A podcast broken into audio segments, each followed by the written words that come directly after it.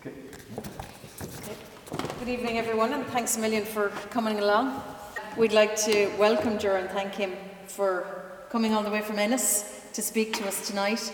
Um, some of you might remember Ger was our first Zoom Zoom lecture, um, or lecture through Zoom during COVID, and we had great fun trying to set it all up. We're delighted to have him here in person. He has written and researched extensively on basically everything to do with the war and World War One, World War Two, the Black and Tans I think you've done as well, and the links to County Clare.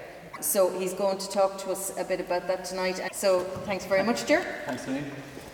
Um, I gave um, a lecture, as I said, on Zoom, um, I think it was March last year, and it was about Kilruibh Belanagh in the Great War, and it was incredibly detailed. It took nineteen minutes, so I'm not going to do that again. I'm not going to put you all through that kind of a lecture.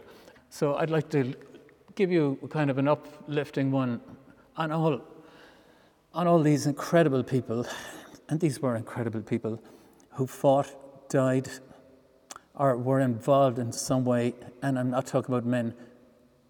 Loads of nurses died.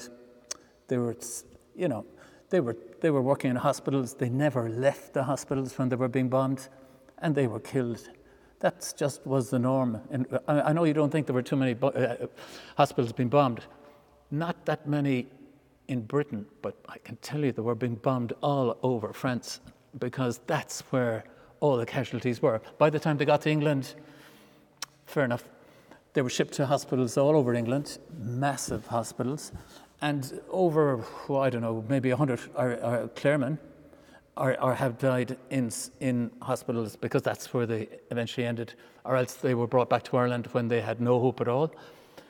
But the nurses, absolutely, uh, how many? We lost seven nurses, and I'm sure you might have heard of the H M S Leinster. It was just a month before the war ended in October nineteen eighteen. five hundred people died. It was uh, hit by three torpedoes. It was a civilian ship. Um, it was called the Leinster, there was the Munster, there was the Connacht, there was the Ulster. There were all four different ships. But, um, but what I'd like to do, I'm not going to go into detail tonight, because even if I wanted to do, we have we have a beautiful memorial now in Ennis with seven hundred names on it. And there's an in-depth on all of those people, the seven hundred people. And if, even if I stayed and just gave you one minute on those seven hundred people, we would be here until nine o'clock tomorrow morning, you know, and that's without me stopping, okay? So I'm not going to do that, but I would just like to show you what is there, and it is enormous. And I would like to show you what's there in World War Two, which is completely different in a way to the emergency, which is another fascinating topic. I'd like to show you what's there on the I R A, the different brigades. I'd like to show you what's there. There's a massive amount on the R I C.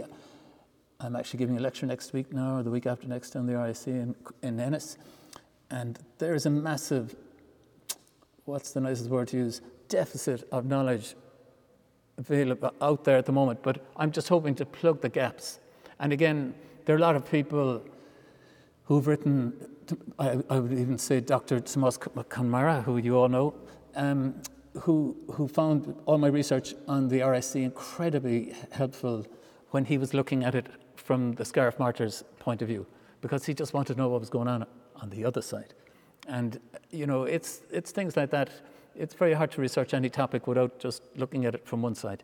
If you want to do a balanced, you should do it, get a get see what's happening on the other side as well. So um, all I was trying to do was fill gaps. And uh, so look, we're in the Clare Library website.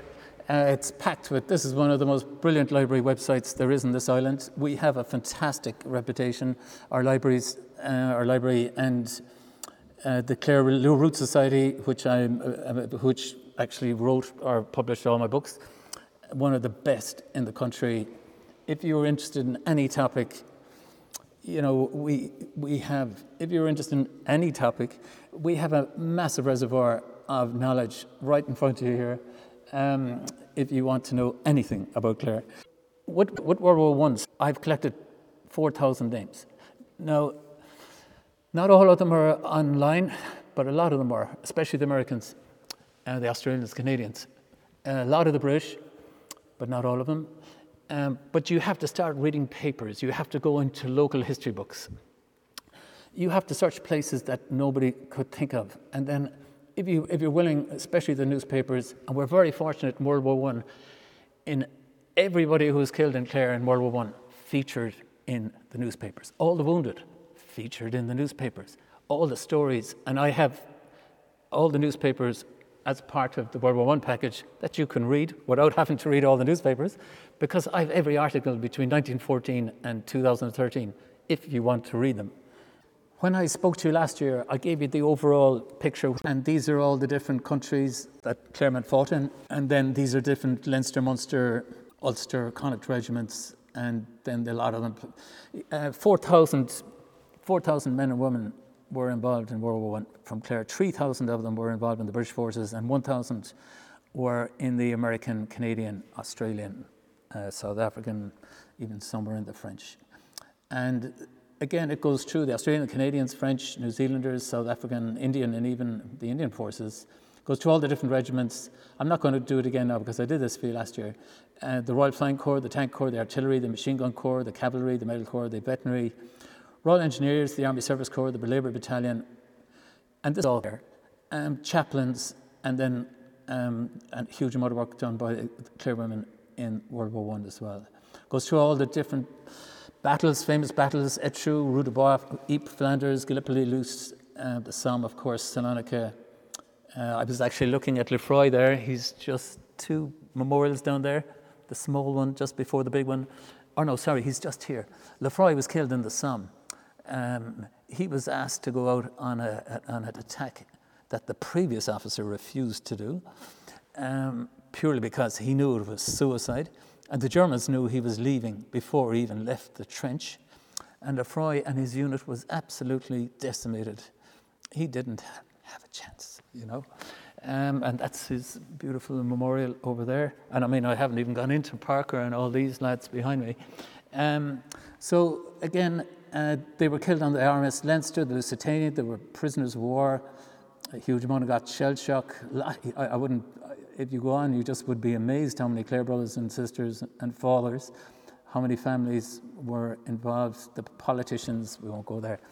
And then fascinating stories about um, court martials. You wouldn't, honestly, you wouldn't believe them. I mean, you, you just couldn't make half of this up. Uh, let's say, okay. Here's one for you now. Four, four Kilrush men, all Royal Munster Fusiliers, they're back on leave with their rifles, nineteen sixteen, okay? They, they're um, they're, they're um, on a train, uh, believe it or not, from Ennis to Kilrush, and who's on it but Countess Markovic? She's giving a talk. If I remember, it's in the old C B S school. She's giving a talk there, okay? Oh, sorry, I'm in the wrong town. That's in Kilrush, my mistake. She's giving a talk in the in the C B S school. So she meets them on the train, convinces them to give their rifles to the volunteers, which they do, believe it or not. So anyway, they come back to Ennis without their rifles. Uh, they're caught. Um, uh, three of them are in the Royal Munster Fusiliers. One is in with the Australians. The Australians never executed any soldier of theirs in World War One. Hundreds of British soldiers were executed. So three of them are about to be shot, okay? But one of them had about four brothers involved. They were all from Kilrush. Now, honestly, I mean, I can talk about Killaloe, but if you really want to see a town that is absolutely embedded in World War One, is Kilrush. Uh, the Glen, just one small street. It's all been wiped out now, but the Glen is when you come into Kilrush. Just before you come into the town, there's a turn off to the a turn off up the left, and it goes up a, a, a small hill. And that's the Glen, seventy houses, sorry, forty-something, eight houses, seventy men from the Glen, seventy out of forty-eight houses fought in World War One. And that's even before I go to all the other streets in Kilrush. Um, but anyway, because they all had families involved, you know, they were all brothers, et cetera, et cetera. So two of them were let off, just wrapped in the knuckles. But the third guy was, was sentenced to death, okay? So he was about to be sentenced to death. So what does he say? He has a choice to be sentenced to death here or to be sentenced to death at the front. And he says, I'll take the front. And who is the officer? A Clareman. Who else? So the Clareman says, um, no, uh, I think we'll come with a, a better idea. We'll put him in a foxhole, which we'll put him in a foxhole in no man's land where he hasn't got a chance, and leave him there until he dies, okay? So sure enough, they, they give him provisions, they put him out in a foxhole, and they leave him there, and he can't come back, and he can't go forward. So, you know, he's just waiting for an attack at night. But what happens one evening is that he hears an officer, or he hears someone crying. He hears someone wounded, not very strange in no man's land.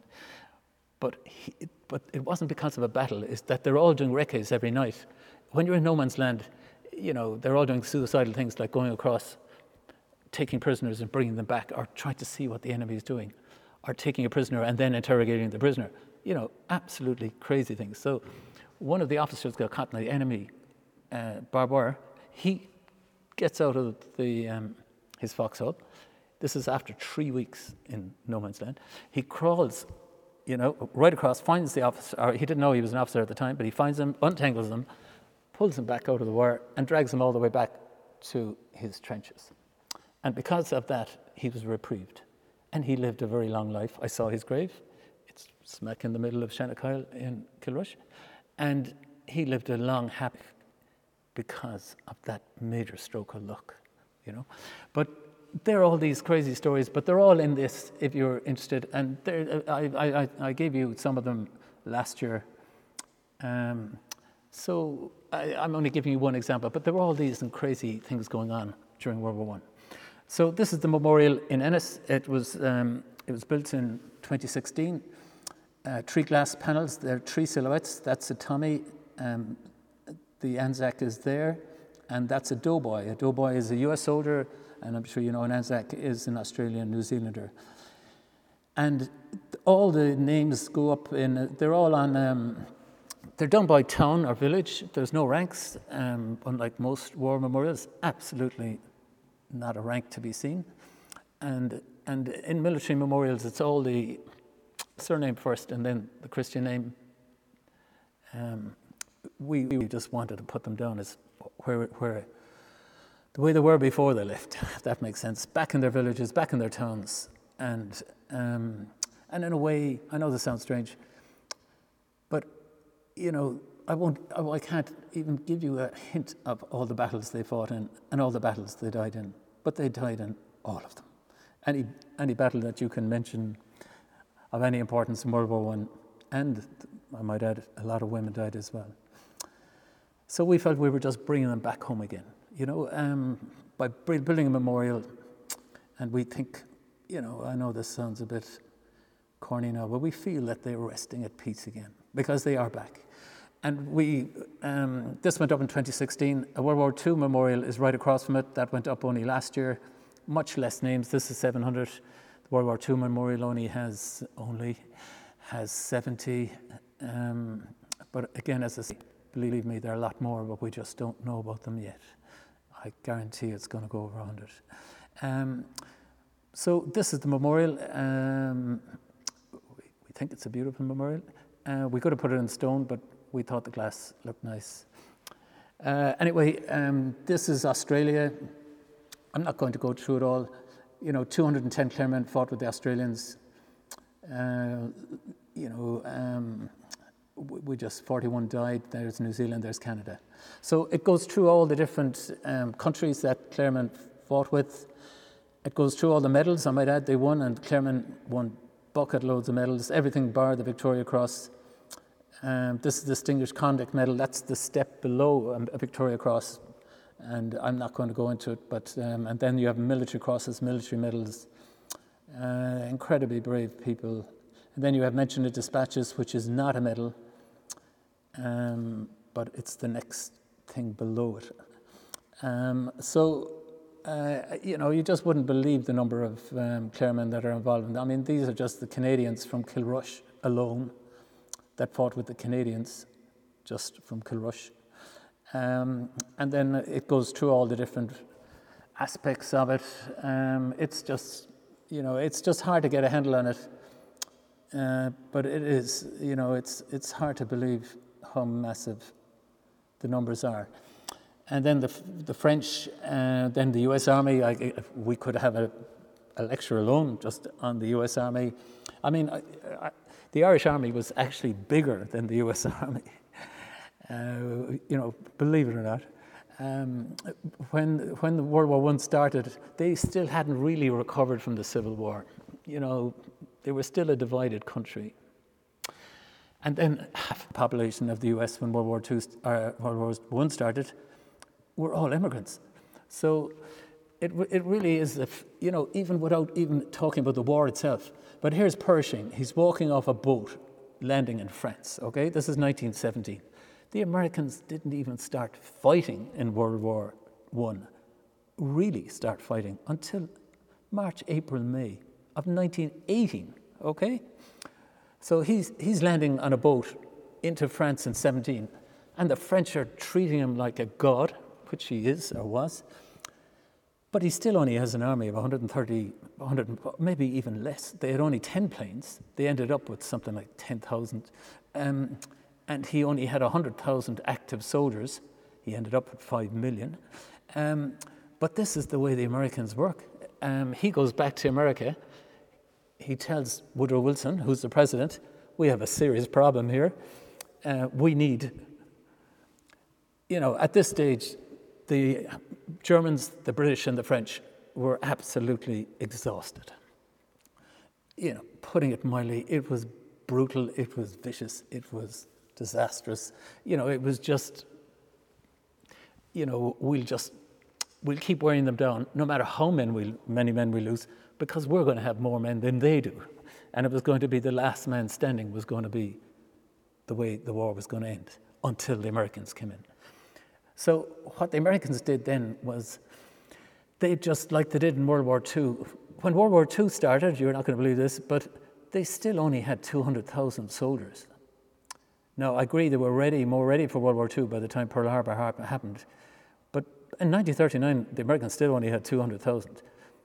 You know, give them a few years and they had fifty million drafted. Now, only seventeen, only, used seventeen million soldiers in World War Two. But this is, you know, and after they lost most of their carriers, or most of their battleships in, in Pearl Harbor, I mean, it's just like awakening. I mean, we've all seen the film Tori Tori. It's like awakening a giant. And that's what the Americans did.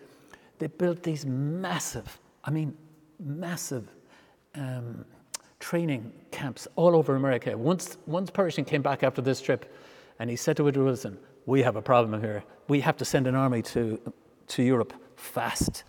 You know, it's you know it's touch and go the way it was going.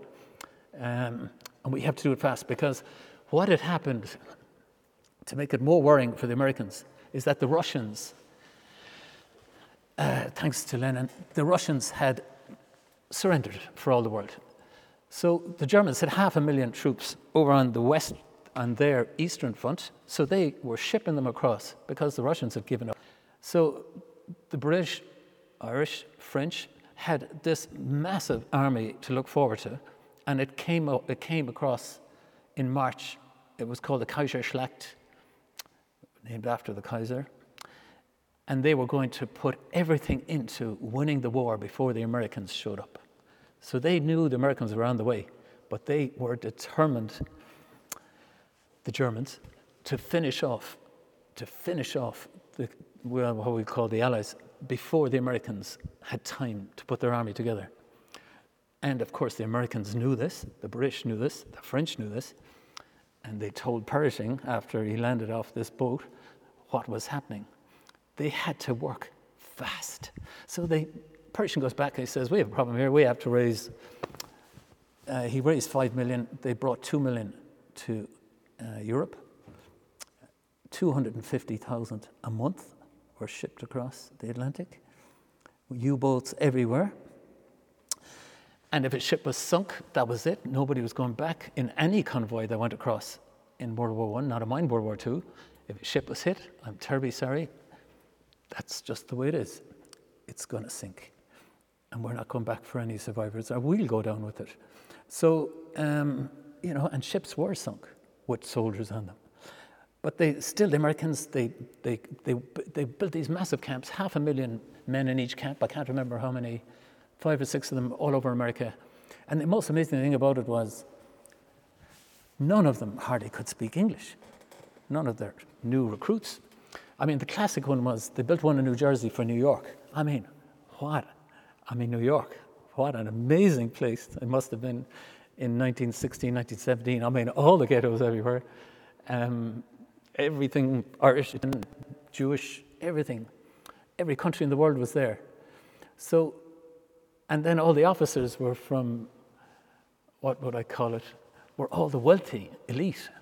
So you have the wealthy elite going into these camps, hundreds of thousands of new recruits, and you, you and every time you asked seemingly any of them what were they, they'd say, I'm Irish American, I'm Jewish American, I'm Italian American, I'm Hungary American, I'm Russian American.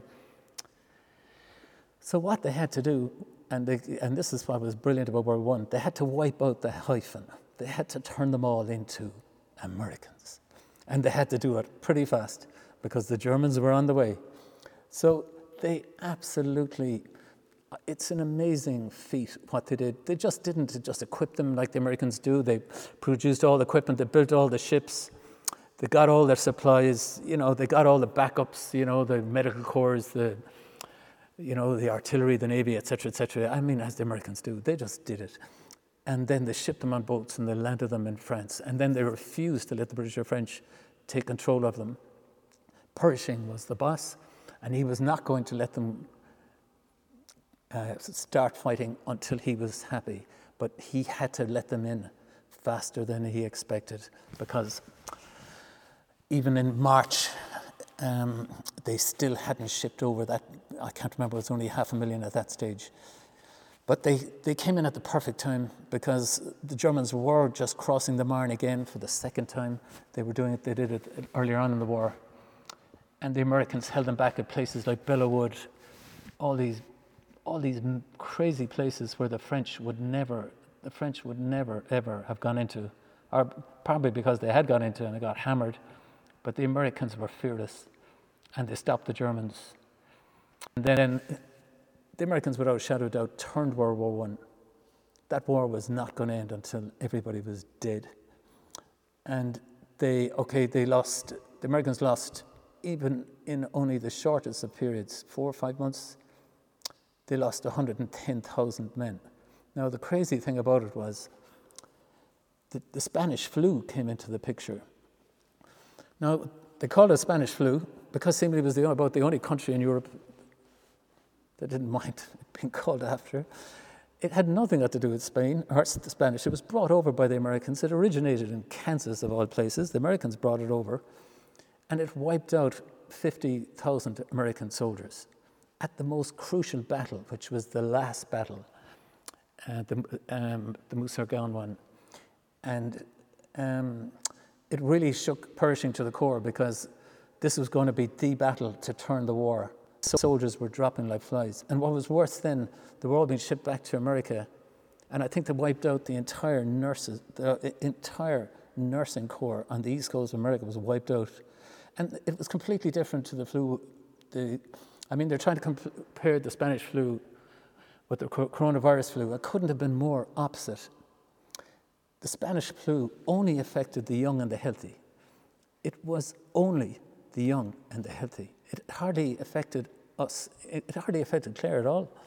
Um, or, you know, I'm sure if you've heard, it, it was being mentioned recently because of the coronavirus epidemic, but It, we obviously weren't young and healthy, but the Americans were, and they were getting absolutely pulverized. But they still kept shipping over their quarter million soldiers every month, and they were managed, they just about managed to plug the gap. Pershing had a nervous breakdown, um, recovered, thankfully. And then the war went into a different phase, and the Germans knew the end was up. And then They, they signed the armistice. The Germans did not, in their mind, ever surrender. They signed an armistice. As a matter of fact, World War Two, as far as they were concerned, was purely just an extension of World War One. They never surrendered. Uh, and then, of course, it didn't help what happened after the war and uh, the reparations they were asked to pay. I don't. I think they eventually paid for them in, in twenty fourteen. Um, you know, it wasn't like, you know, I'm not trying to give you an excuse here for World War Two, but they were, they were pulverized um, well, I wouldn't say pulverized militarily, well, of course they were, but what happened after it then didn't help. You know, completely opposite to World War Two, with the Marshall Plan. It was absolutely opposite what happened in Germany in World War One. Okay, now, in Germany during World War One, you see, what used to happen every five years, I'm sorry to be done, every five years, the British Navy would have this massive, what would you call it, exhibition, uh, off somewhere in the Channel. And they would invite every country in the world to come along. And this, the British Navy, they might, the British might have only had a two hundred thousand, one hundred fifty thousand army. It, it wasn't an army. The British never had armies. It was called an expeditionary force. It just went wherever there was a problem. But by God, they had a navy. They had one million in their navy. The British always relied on their navy. And what they did was, if anybody started giving trouble, they would just blockade the harbour of the capital, wherever that was, as long as it was, of course, near uh, the sea. They would starve everybody there until the government got the sense and changed their mind, whatever the problem was. And then the British Navy would pull back again. And invariably, it happened in the Crimean War. Okay, most of the war was fought down by Crimea, but the British Navy were up by Leningrad, blocking all the, their harbours, or blocking all their ports. But the British did that in World War One as well. It was the first thing they did. Within a day or two of World War One starting, they blockaded all the harbours, all the ports in Germany.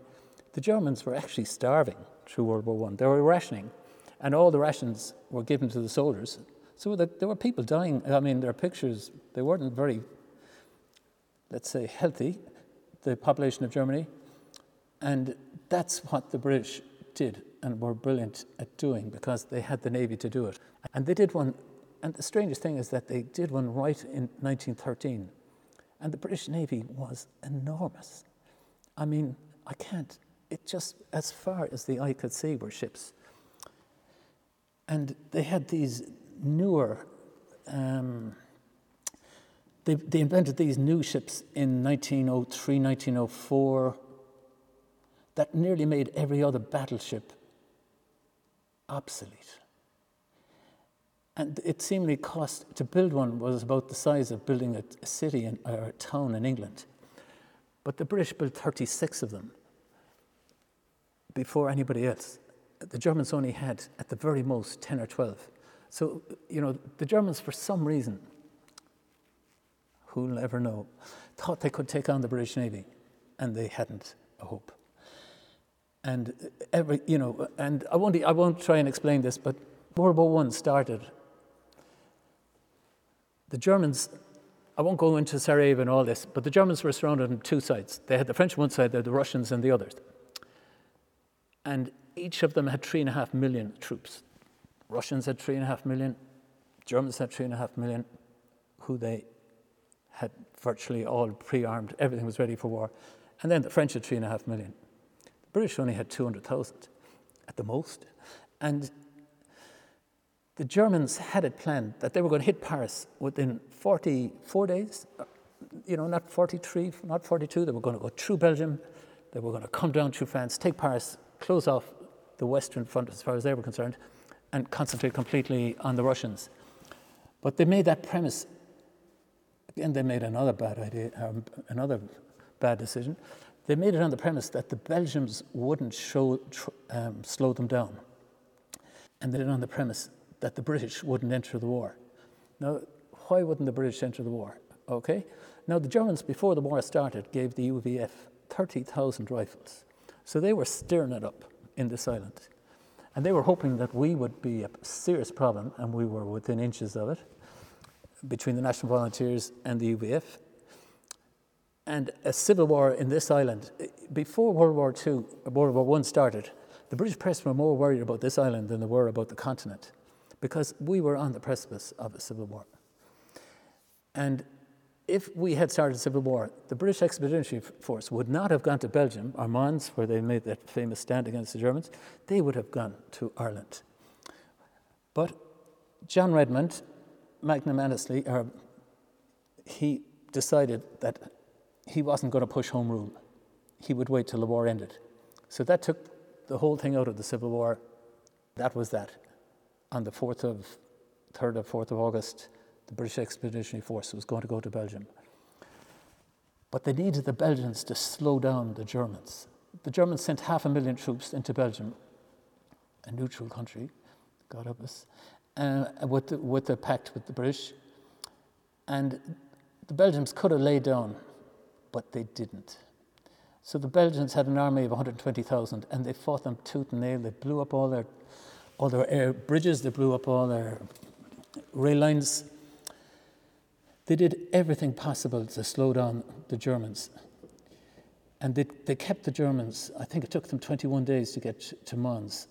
And that just gave the British Expeditionary Force, packed with Irishmen, I might add, and Claremen, just enough time to reach Mons, which is just on the border um, between Belgium and France. And they just stopped them there. They didn't stop them, but they slowed them down. I mean, they were outnumbered four to one, um, the British and Irish. But they just kept slowing them down as they were trying to get to Paris, trying to get to Paris, trying to get to Paris. So again, they're outnumbered five to one, but the British and Irish kept slowing them down, slowing them down. Then they reached the Marne. And the Germans then decided to make another crazy decision. They decided to split their army, which didn't make sense, but they did it. But they left an opening, and the French went right through the opening and drove the Germans back, all the way back through the north of France, and they ended back up where the Western Front finished for the f- four years, next to Ypres, right across through the Somme, et cetera, et cetera, to the border with Switzerland. And that's invariably where the, the war stayed for four years. And I, I'm sure, I, as I explained to you before, Ypres is a small little town, the most amazing place, most beautiful place. But the Ypres is in Flanders. And this was the only part of Belgium the Germans didn't take, was Flanders. And Flanders actually is quite small. And Ypres is famous because Ypres, so I, I think it's about maybe one hundred miles from the sea. But the Belgians flooded all their dikes. So the Germans couldn't go around the outside of Ypres. What the Germans wanted to do was to get to the ports, the French ports. And they wanted to take the French ports, and then the war was finished. Because if the ports were in there, there was going to be no munitions, there was going to be no supplies going to the army. And that would have been that. So they had three huge battles at Ypres, the first, second, and third, all brutal. And you have to go to Ypres. So they blew the place to shreds. I don't. I think some some story is that you could sit in a horse after the end of the war and you could cross Ypres. And Ypres is pretty big. Um, so they kept, um, I won't bore you anymore, but World War One was all about hills. If you ever think of any battle in World War One, there's always a ridge or a hill. Because what you did was you took a hill, you put your artillery on top of it, and you pulverized everybody down below. And the amount of shells that were f- fired in World War One is just absolutely mind-boggling. But they kept pulverizing Ypres. But the British and Irish kept defending it, kept defending it. So you have your first battle of Ypres, which is brutal. And as a matter of fact, the Irish featured seriously in that. The second one then, they caught them on the hop. Uh, the Germans, they introduced gas. First time. Nobody even knew you could do it. And the first people were hit were the Royal Dublin Fusiliers. four hundred dubs were wiped out. And they had no idea what was happening. They saw this thing coming for them. They had no gas. They had nothing. And it was just singeing all the trees, singeing everything. And then when it hit them, it would wipe them out. Anyway, that was the second Battle of Ypres, but they still held on to Ypres, just about. So then you come to the third Battle of Ypres, which features, I'm sure everybody's heard of it, Passchendaele.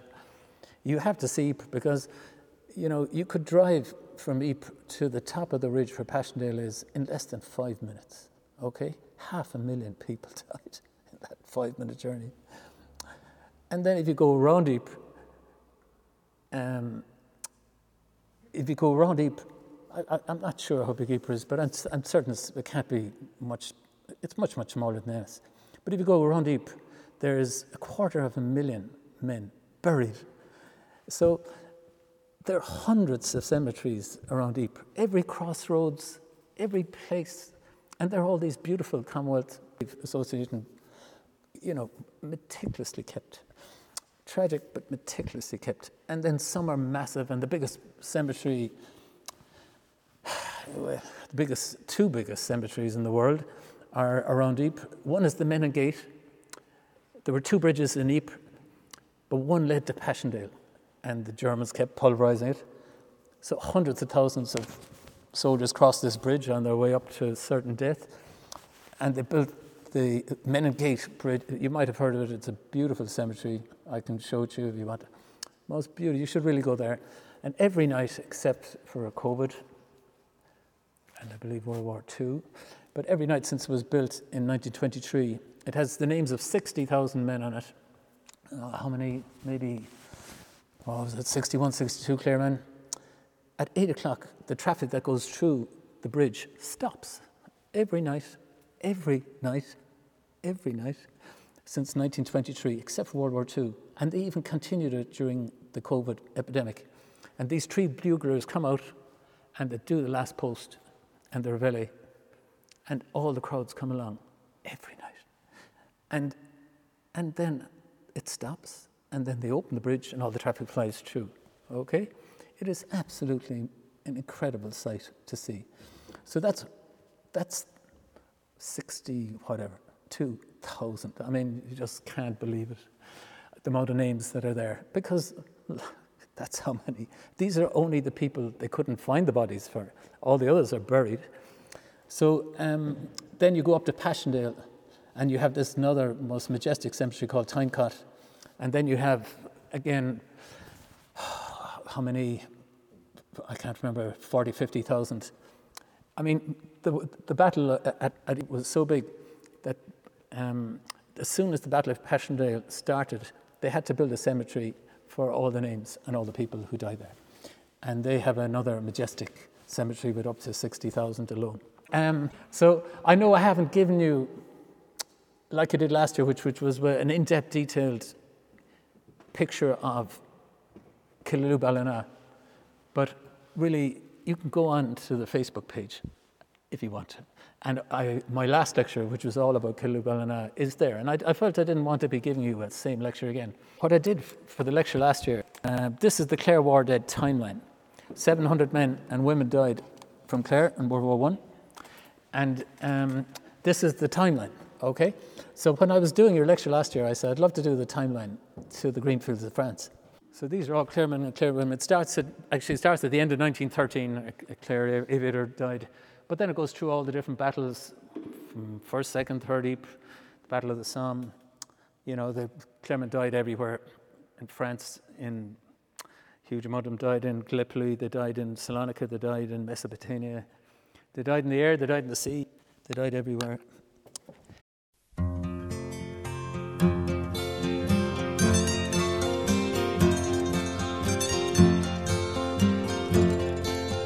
How do you do, young Willie McBride? Do you mind if I sit here down by your graveside? The day beat, the drum slowly, they play, the fife slowly, the day sound, the death march as it lowered you down.